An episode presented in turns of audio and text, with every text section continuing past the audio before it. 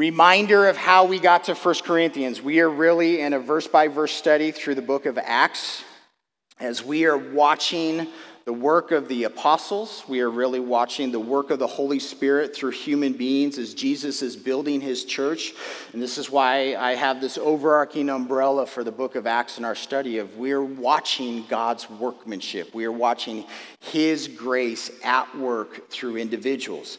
And as we study this, we are studying a culture 2,000 years ago as the Lord is using Paul, has saved Paul, and he's sending him to different communities. Every single one of those communities has its different nuances.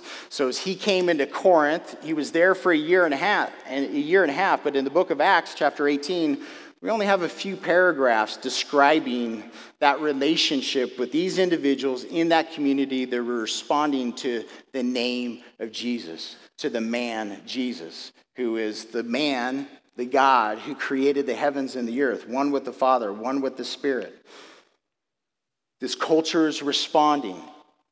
This letter in Corinthians, we get further insight into this relationship. So that's why we're here studying 1 Corinthians. So Paul is in Ephesus. He's across the ocean and he's writing this letter and he's sending this letter. But he's sending this letter in response to the church in Corinth has sent individuals to Paul.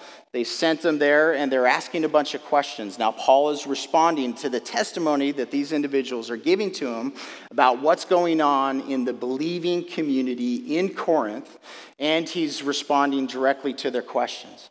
And the issue with this church, it's an awesome church. They are filled with the Holy Spirit, they are filled with love for Jesus Christ, but it's filled with people. And as you sit in our different relationships as people, in all of our issues, mine included, we cause a lot of issues. So there's issues going on in Corinth, and this is what Paul is correcting. There's division in the church because they're, they're divided over exalting man rather than being focused on Jesus Christ. So in the first section of this letter, Paul is correcting their hearts. Get your attention back on Jesus, not exalting man. No man died for you. Jesus died for you. That attention. In there, they're in these damaged relationships in the body, they're suing one another. Not modern suing, but when they had a conflict in this culture, they went to the judges of the community to resolve the conflict. And Paul says, Don't go to unbelievers to resolve this conflict. Don't you have wise men in the church that can address these issues? And he corrects that. In further relationships, you have some in the community that are saying, Hey, when it comes to relationships between men and women, everything goes. And then you have the other camp that is saying when it comes to relationships between men and women, there shouldn't be relationships. Nobody should be married, everybody should be serving Jesus. And Paul corrects both of those attitudes. Same thing when it comes to, and in that, again, there's this the exhortation is flee from all forms of sexual immorality and walk in God's created order, how He created men and women in union in marriage together in Him. Same thing when it comes to idolatry. This culture has come out of their false gods and come into faith in the true and living God who created the heavens and the earth. So, but in this community that they still live and abide in, they have all those pressures, those traditions, those cultures that they've been called, called out of. Some are weak in that, some are strong in that. Paul addressed the flee from all forms of idolatry and walking in relationship with the God who loves you, who has created you. These are all the issues that he is dealing with. And then after that, a major section he's dealing with what does church look like? What does the gathering of believers look like when you come together? They had issues that needed to be corrected, and ultimately, the heart is that all things be done in decency and in order and in love in the name of Jesus. And now he's shifting on to the final couple of subjects. In 1 Corinthians 15, this is one of my favorite chapters in the Bible because uh, the, the declarations in here are awesome. So let's pick it up. 1 Corinthians 15, verse 1. Moreover, brethren, I declare to you the gospel, a noun which I preach to you. The, this is the verb of the gospel. So, this is the conveyance of the good news. I declare to you the gospel which I preach to you. So, he's going to remind them of the message that they heard and that they responded to, which you also received. You took, you seized it for yourself. You latched onto that message in faith, and in which you stand, by which also you are saved. You're rescued. He's going to talk about what we're rescued from. If you hold fast, if you possess the word which I preached to you, unless you believed in vain. Again, so he's before he's going to address the resurrection of Jesus Christ, he's, he's reminding them, recommunicating to them the message which brings them into the church to begin with. And again, it's all about the name of Jesus. For I deliver to you, first of all, that which I also received. Here's the gospel in its basic form that Christ died for our sins according to the scriptures. And this, again, there's, there's a lot of definition. We're not going to press into it, this, but when we say Christ, this is the Jewish Messiah. You sit in the scriptures of the Old Testament and in the teachings of Jesus in the New Testament. There is much definition behind who this individual is, who is predicted to be, all that he was predicted to do, that Christ died. This Messiah, this individual, died for a purpose, for our sins, those things which separate us from the God who created us. According to the scriptures, again, it's predicted. 2, verse 4, that he was buried. He was really, really dead, and he was really, really put into a tomb. That he rose again, he woke up the third day according to the scriptures. Again, there are Old Testament prophecies that you ought to know and be familiar with, the biggies. You know, Psalm 22, Isaiah 53, Psalm 16, these passages that predict centuries before these events happened that all of this is according to God's plan, that he was seen, and this is this word seen, that he literally appeared in person, in flesh, is the idea. He was manifest, he appeared. He was seen by Cephas, who is Peter, then by the 12, so the 12 apostles. Judas is excluded from that, so the assumption there that that uh, Matthias would be numbered with the 12 there. Those of you who are familiar with Acts 1, verse 6 After that, he was seen by over 500 brethren at once, of whom the greater part remain to the present, but some have fallen asleep. And this, the word asleep, this is a metaphor for death. Because somebody who is dead, they're asleep, there is a resurrection coming, there is a waking up, is the, the imagery that's being given. Verse 7. After that, he was seen by James this would have been uh, James, the half brother of Jesus. Then by all the apostles. And take note that, that the apostles there, this is a separate group than the 12 believed to be at least uh, the, those 72 individuals that Jesus sent out, so the 12 disciples plus the 60 others, a larger group of apostles. Jesus appeared to them, revealed himself to them, manifested them, himself to them. And again, this is all based on eyewitness testimony.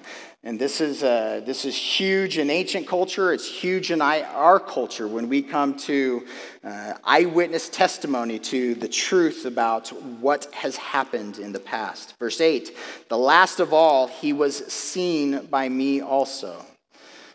Paul did not just have a vision of Jesus. Jesus revealed himself in his resurrected form to Paul as one born out of due time. And this is a, that word out of due time. It's, it, it was an abnormal, unique act that occurred. Verse 9 For I am the least of the apostles who am not worthy to be called an apostle because I persecuted the church of God. But by the grace of God, I am what I am, and his grace towards me was not in vain. And I labored more abundantly than they all, yet not I, but the grace of God which was in me. Therefore, whether it was I or they, so we preach, and so you believed. So, this is what Paul is doing. He's setting up to their minds, again, refocusing them back on Jesus before he deals with the topic of the resurrection. Because the question is going to be that there's a teaching in this community that there's no resurrection for the dead.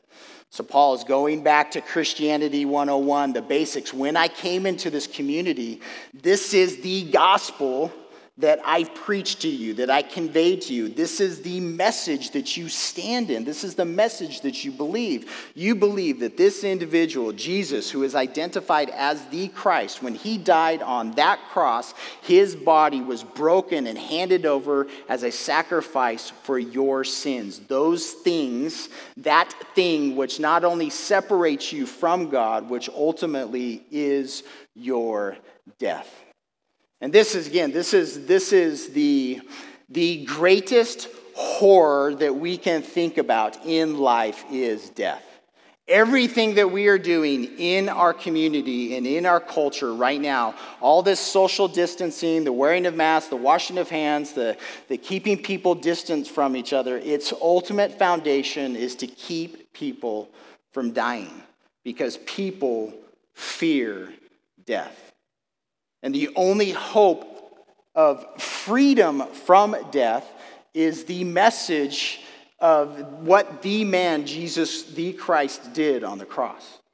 And this is what we stand in. So Paul is reminding them of the message that they seized, that they took hold of. So remember this, because he's going to go through a logical argument. For those in the room, I'm going to do a little side note here because I know most of you, most of us here are not struggling with the fact of the resurrection of Jesus Christ from the dead. So you want a handle on something to walk out with. Just look at Paul's heart in verse 9. This church has, this church being Corinth, and we can say this church uh, us, and I'll point my fingers at myself too. We have a pride problem. We, we exalt ourselves. And look at the example of Paul here not even worthy to be called an apostle. I think Paul would, uh, you know, I, I, get identified as Pastor Blake. And when I hear the word, when I hear that, Pastor Blake, I want to kind of look around and who's the pastor? Because it's, it's really, I am not worthy to be called a pastor. It's not something that I trained for. It's not something that I pursued. All I've done is I've pursued the Lord. So it's a weird title for me. It's weird that this is what the Lord is doing with my life because when I look at myself in the mirror, I don't see any worthiness at all. Lord, you can't tell me that there's not a thousand other individuals in this community that can do a better job than me. I'm confident that there are, Lord. I'm not worthy to be called this. I'm not worthy to do this with my life. I'm not worthy to serve the Lord. I know all my brokenness. I know all the things that get left undone every single day. Come on, Lord, isn't there somebody who can do this better? But then the Lord's always there in encouragement. But by the grace of God, I'm what I am. This is the life that God has given to me. This is the context that He has given to me. And I want to be like Paul and follow his example. Lord, help me to labor more abundantly than them all. And I don't want to be in competition with anybody. But at the end of the day, when I go throughout my Groundhog Day, like right now, every day feels like Groundhog Day. Rinse, wash, and repeat every single day. A lot of the activities that I do and a lot of the activities that you do, we can look at and say, Lord, what's the point? What, is, what does this have to do with eternity? What does this have to do with my relationship with you? Well, and again, and even in all the little things, we're supposed to do those things as unto the Lord. How I interact with my bride, how I interact with my kids, how I interact with you. The, law, the yard still needs to be mowed. All these activities need to be done. My job is accounting. Do you know how boring accounting is? Asher asked me yesterday, uh, Dad, I really do want to know about accounting. I was describing to him in the car yesterday double entry bookkeeping. It's boring. But the accounting that I get to do is in the name of Jesus. The, this job, this function that needs to be done, it is for the name of Jesus. It is for the advancing of his kingdom, for the advancing of the gospel. So, Lord, praise you that this is what I get to do with my life, even though sometimes every afternoon I want to take a nap, so give me coffee. But look at what he says I am what I am by the grace of God alone. He has created me, He is sovereign over my life. He has given me favor that I absolutely do not deserve. Who I am and where I am is all because of God. So that the work that I do and the work that ultimately that he is doing through me may his grace produce the fruit that he has created me and called me for. And Again, this is something that all of us need to press into. God has given to you the gift of grace. He has created you and He has saved you. And in open hands, how is His grace at work in your life today? What promises has He given you for the future? How are you working more abundantly than they all and define that? In diligence, letting the grace of God not be given to you in emptiness but be given to you and working in you and through you for the sole purpose of why God made you, which ultimately is that you would have a relationship, an intimate, deep, growing fellowship, interaction with the God who made you every single day, and that He would bring Himself glory through all that you do as you get to interact with other human beings, not focused on the task but focused on the name, the person of Jesus. So Paul gets all of this squared away before he addresses the question. Now, if Christ is preached that he has been risen from the dead, this is what we communicated to you. How? How is it that some among you say that there's no resur- resurrection from the dead? It doesn't make sense. Verse 13. But if there's no resurrection of the dead, then Christ is not risen.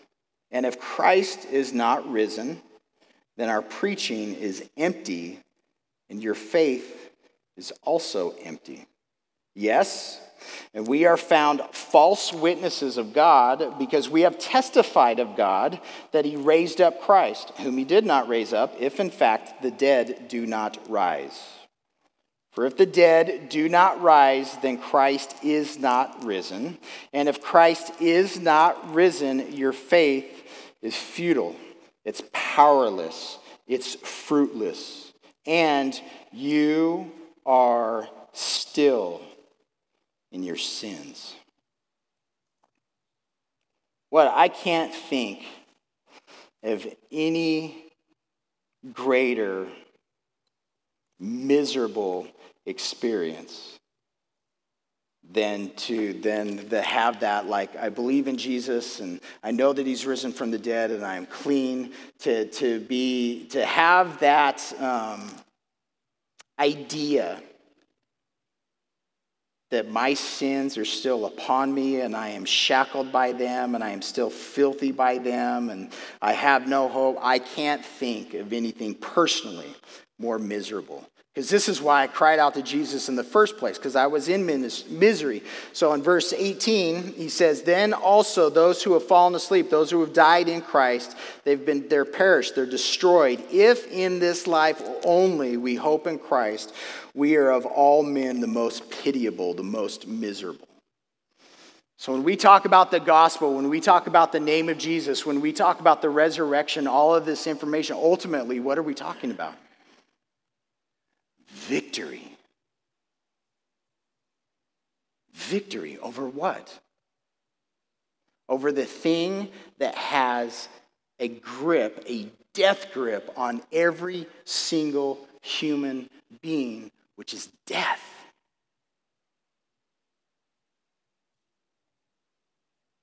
This is, again, we're, we're sitting in, this, in our culture every single day. Most of the things that we do, everybody's trying to seek and find a fountain of youth, right? We all want to stay young and fit and trim. We're doing everything that we can do to extend life as much as possible.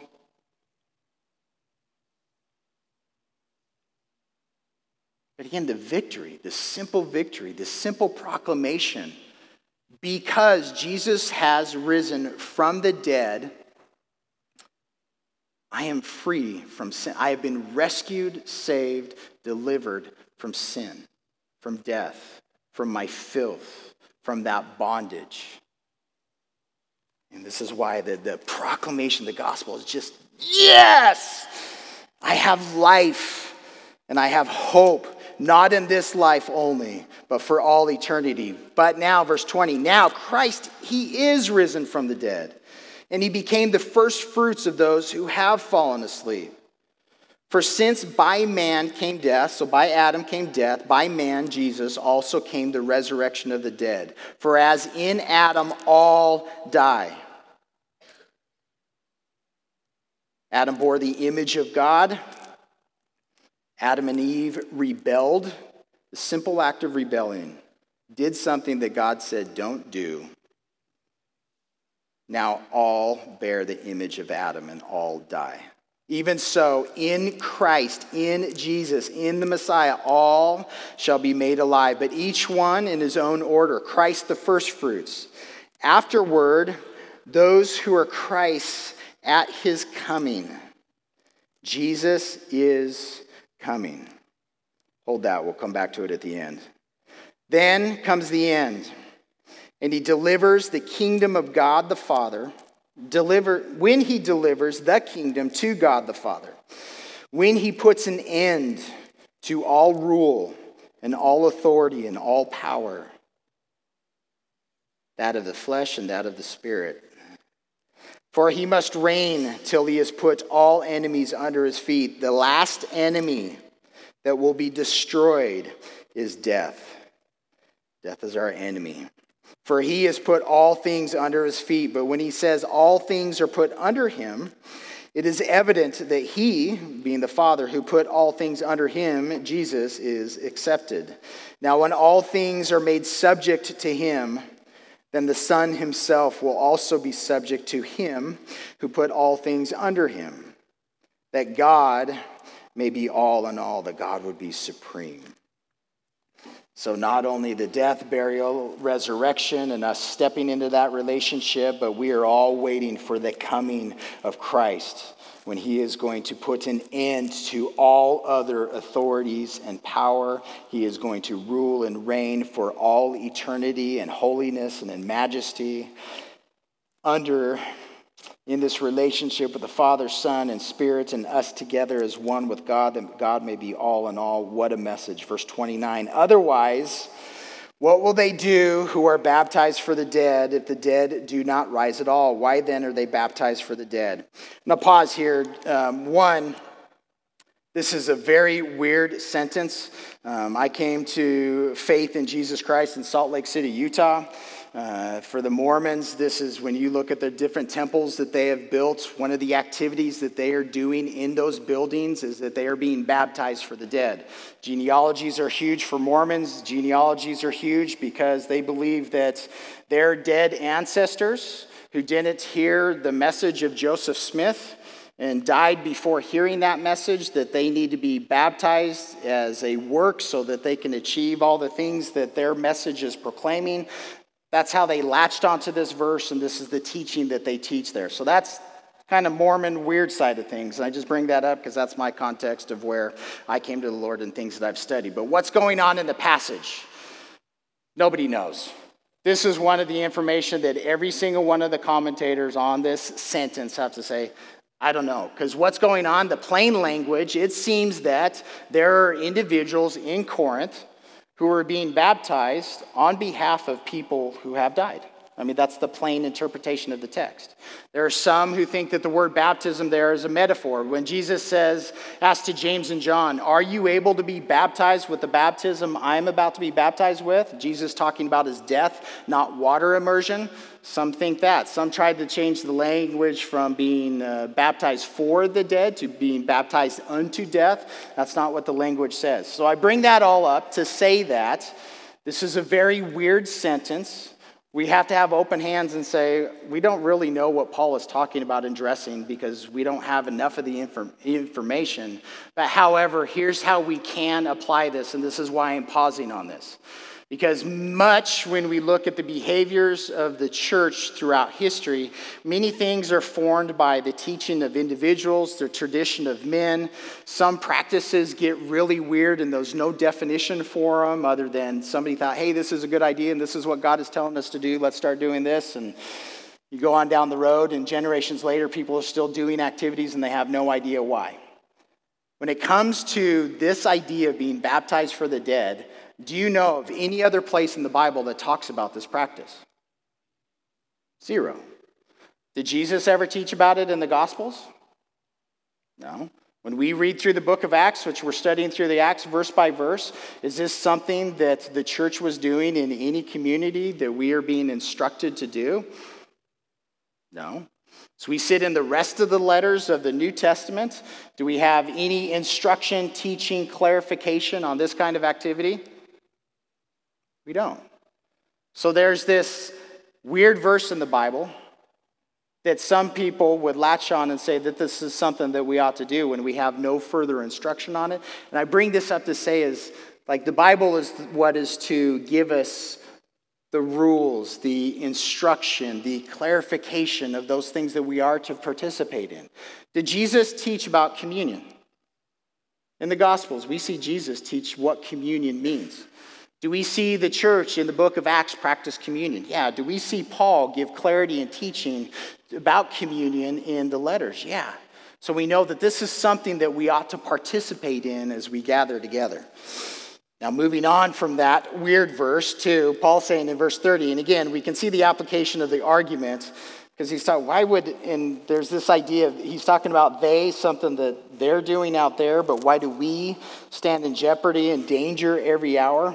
Paul's saying there, if Jesus hasn't risen from the dead, why do I live in danger every hour of every day. Verse 31 I affirm by the boasting in you, which I have in Christ Jesus our Lord, I die daily.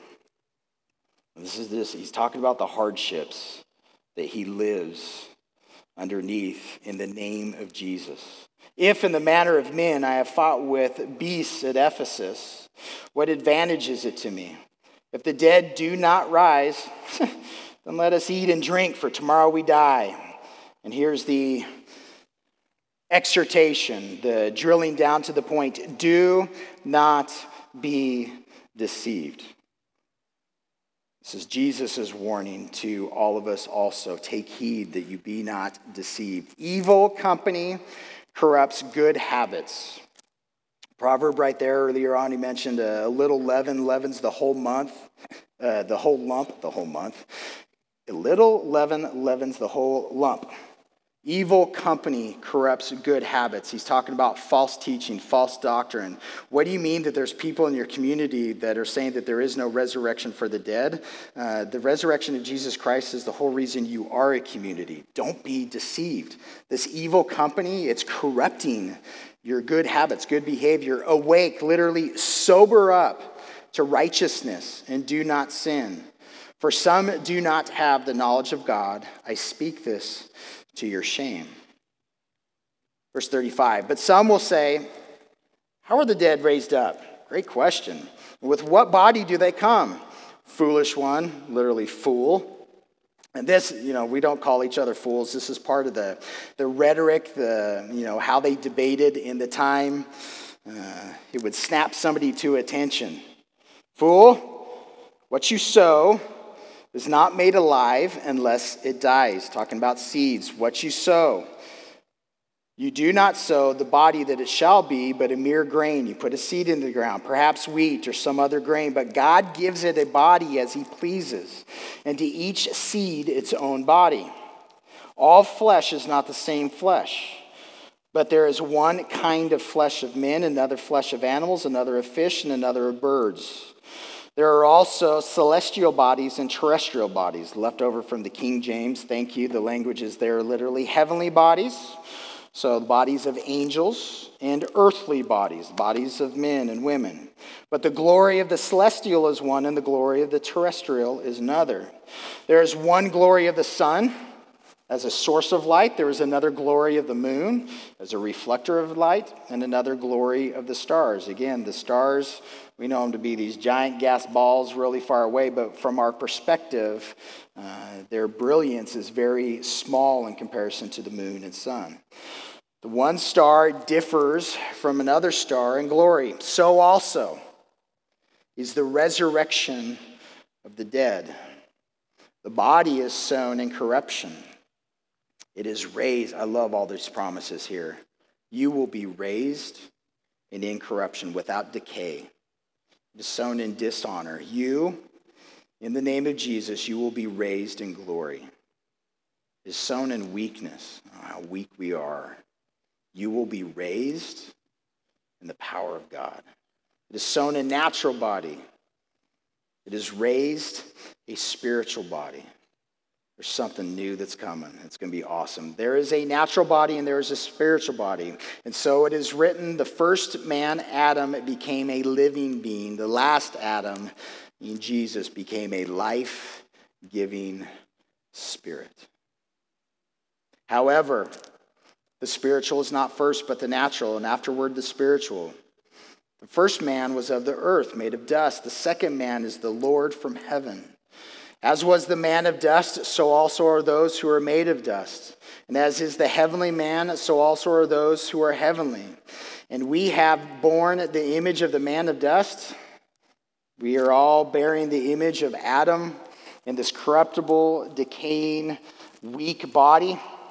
We shall bear the image of the heavenly man. What hope that we have in Jesus. Verse 50 Now, this I say, brethren, that flesh and blood cannot inherit the kingdom of God, nor does corruption inherit incorruption. Behold, I tell you a mystery. A revealed truth, something that was hidden that has now been revealed. We shall not all sleep. Remember that metaphor for death.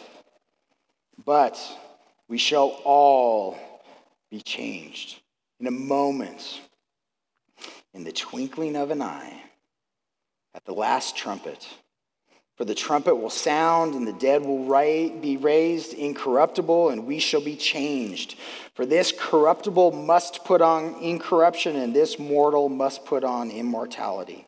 So when this corruptible has put on incorruption, this mortal has put on immortality, then shall be brought past the saying, uh, the saying that is written Death is swallowed up in victory. Listen to this. This is a taunt to death. Oh, death, where is your sting? Oh, Hades, oh, hell, where is your victory? The sting of death is sin, and the strength of sin is the law. But thanks be to God who gives us the victory through our Lord Jesus Christ. Therefore, conclusion, my beloved brethren, be steadfast, immovable, always abounding in the work of the Lord, knowing that your labor is not in vain in the Lord. Again, look at this. He's, uh, he's correcting a false teaching in the church in regards to there being no resurrection. Walking through the imagery, walking through the reality, walking through the Word of God in regards to who Jesus is and what He has done. And ultimately, there is this victory that Jesus has given to us that through the name of Jesus, through the person of Jesus, through his work, through his power, through his authority, through his death, through his burial, through his resurrection, through his ascension, through his return, through all that he is, we have victory. And again, like I said, as we sit in life, when I sit in the outside world, I'm, I'm really pessimistic. I'm kind of fatalistic in ways, and um, I don't see hope in the country. I don't see hope in the culture. Uh, I don't see hope in the conversation. Uh, and usually, when I when I in, even mix in that, it's usually like God, like wash my ears and wash my like. I don't want. Um, I get really forgetful very quickly and needed to be reminded daily of the gospel about who Jesus is and who I am in him. And to remember the grace that he's given to me. To remember that it's, it's not me that's working. His grace is working in me to transform me, to make me into who I could never be apart from him. And then you get all of the promises that we have in him. Every single one of us are in aches and pains in our bodies. Every single one of us know what decay and what it's like to be weak and you work hard and you work diligently and you know for what and what's the purpose and again it, feels futile it's depressing it's discouraging Then you remember Jesus or you walk with Jesus and he's always before you. And all of a sudden there's peace and there's elation and there's wonder. I am going to be raised in his incorruptible, glorious image, not just me, but all of us together for all eternity. And I just melt. And then the exhortation for me today and for you today is therefore, Blake, church, be steadfast, be immovable in your relationship with the Lord. Always, always in everything that you do, abounding. So much more day after day in the work of the Lord, knowing that your labor is not in vain. Last subject matter that he picks up in chapter 16 is this now shift subject concerning the collection for the saints. As I have given orders to the church of Galatia, so you must do also. On the first day of the week, let each one of you lay something aside, storing up as he may prosper, that there be, may be no collections when I come. And when I come, whomever you approve by your letters, I will send to bear your gift to Jerusalem. But if it is fitting that I go also, they will go with me. And here's the idea just in the community, again, we can sit in, in all the different principles and what generosity looks like in a community of believers taking care of itself and all the different nuances that need to occur. This particular collection that is going on is there is a need in Jerusalem. So you can sit in the earlier chapters of Acts where things were going well. The churches, the people are selling property and they're pooling all their resources together and they're taking care of each other. That system didn't last for long. The church in Jerusalem is finding itself impoverished. And as Paul is going to these different areas, he is taking up a collection for those who were able to support the impoverished church in Jerusalem. So that's what this particular collection is for. But when Paul comes back to Corinth, he doesn't want to sit there and start tapping on people's chests of where's your money? Where's your collection for these poor? Let all this done before I even come so that when I do come, the collection is ready and that you as a church, you get to send your ambassadors, your representatives with your gift to the body of Christ in Jerusalem. And if I get to go with you, praise God, then I'll go with you. And that's what ends up happening. This subject comes back up in Second Corinthians, which we're going to get into in a few weeks. So, verse 5, it says, Now I will come to you when I pass through Macedonia. So he's in Ephesus. This, this trek we see in Acts 20.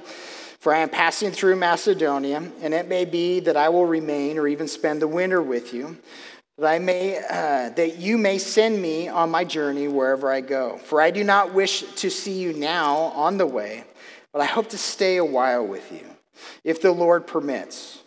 But I will tarry in Ephesus until Pentecost, for a great and effective door has opened to me, and there are many adversaries. I find that a fascinating truth. When God opens a door of opportunity for you, more often than not, there is a great amount of opposition coming against you from stepping into those opportunities that the Lord gives to you.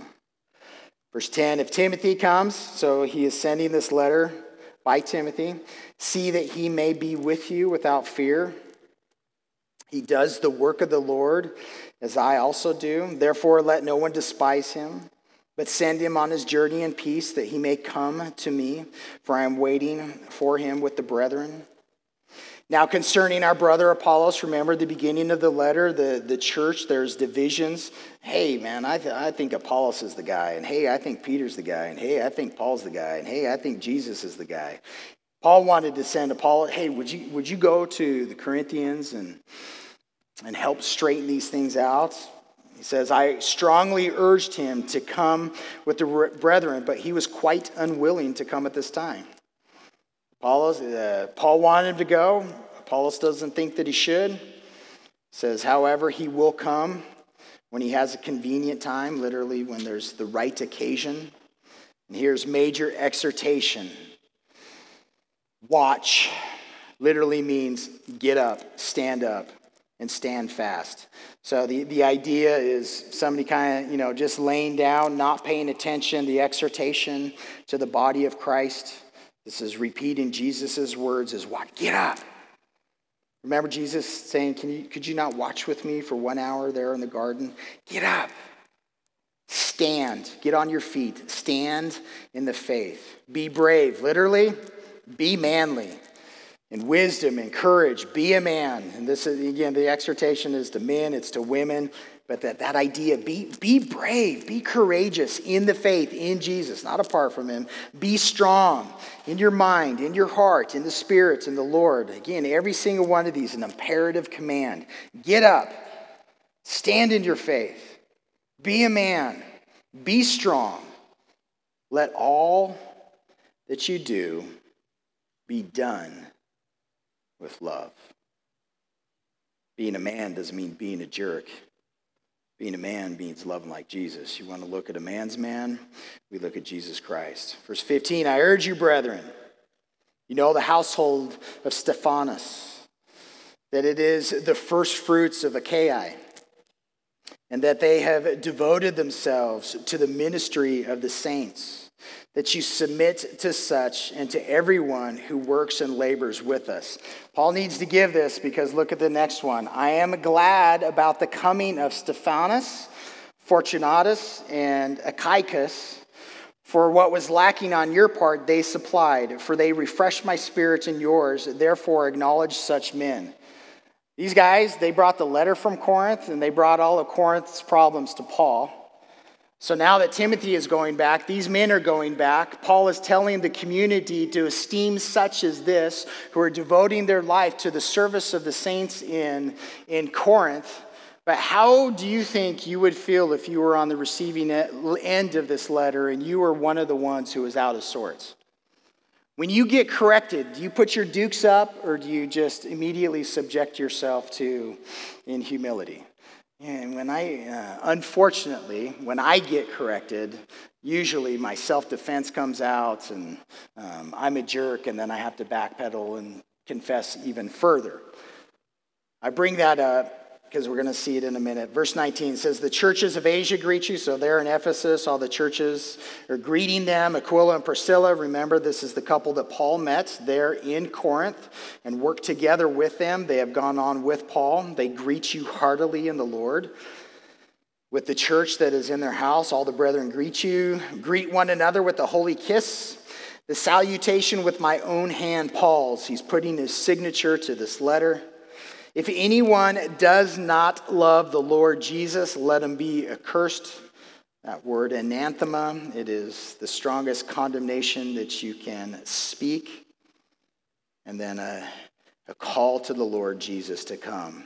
O Lord, come. Maranatha is the Aramaic word. The grace of our Lord Jesus Christ be with you. My love be with you all in Christ Jesus. Amen. Now, I just mentioned that how would you feel if you were on the receiving end of that letter? Some of you would do well, some of you wouldn't do well. We're going to pause, and because this at the end of this, and we want to deal with the culture too and just things that are going on, we're going to step into Matthew 24 and 25 over the next few weeks and use that as our outline to discuss what's going on in the world, what's going on in the culture, the signs of the times, the end times. This is all conversation that we have going on. What, what instruction did Jesus give to us that we ought to be looking for as we watch for him. How are we to follow him? How are we to process through all of the things that we are seeing in our culture? So that's what we're going to sit in for the next few weeks before we get into Second Corinthians. Second Corinthians is a painful letter.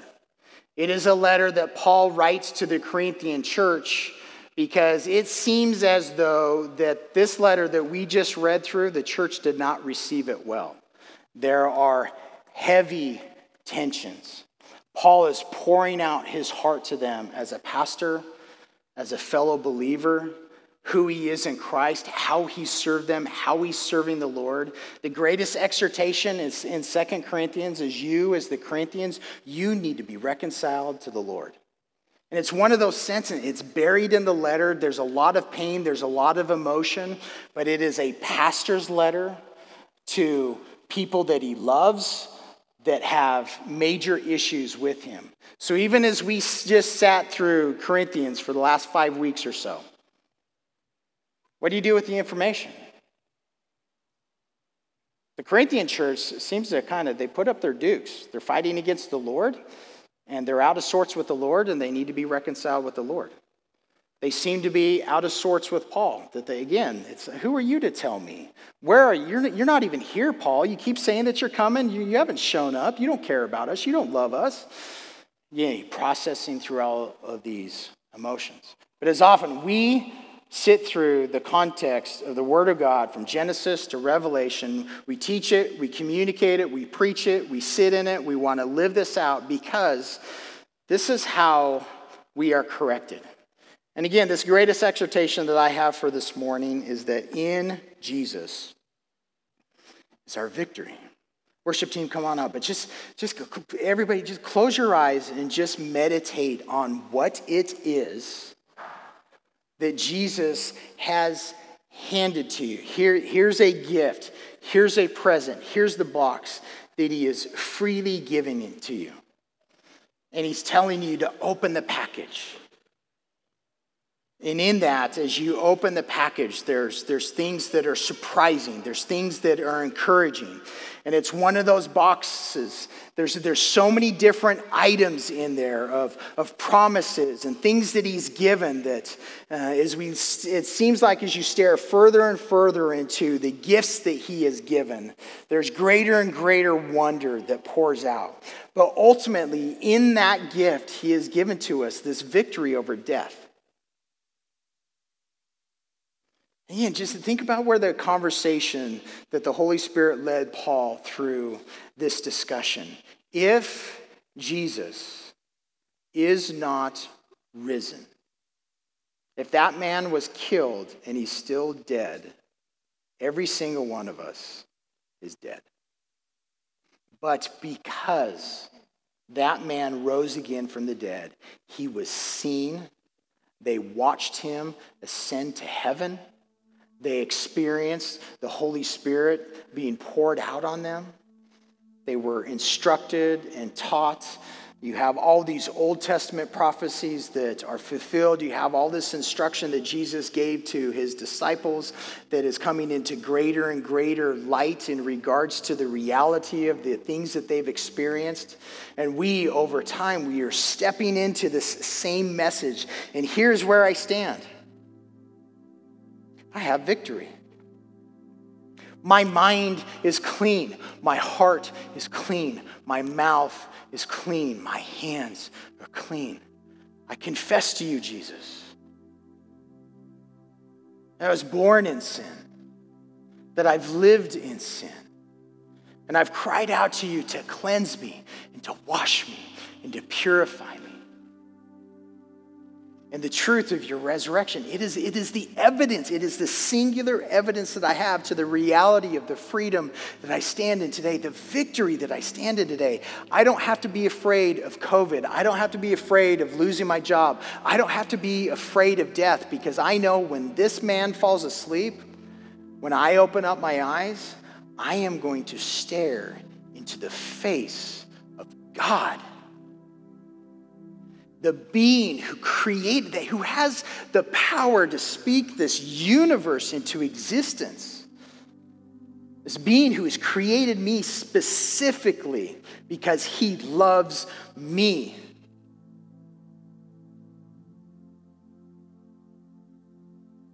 And the same love that he has for me, he has for every single person. And everybody who receives him and steps into that victory has hope and confidence. Yes, you're weak, but man, look at in your weakness, his grace, his grace is sufficient. He will cause you to be strong. He will give you the courage that you need. He will provide exactly what you need in the moment that you need it so that he gets the glory. God, I don't want, I don't want to just like say these things emotionally, Lord. I believe I am, I am alive in you. And whenever I try to live apart from you, Lord, I just feel miserable and wretched. But in you, Lord, I feel beautiful and loved and cared for and intended to. And I have hope for the future. I have hope for this congregation. I have hope for these people as we all surrender to you together that we would love well, that everything that we do, Lord, that we would be awake, that we would stand in you. That all that we would do would be in the love that you demonstrate through your grace. It's in Jesus' name we pray. Amen.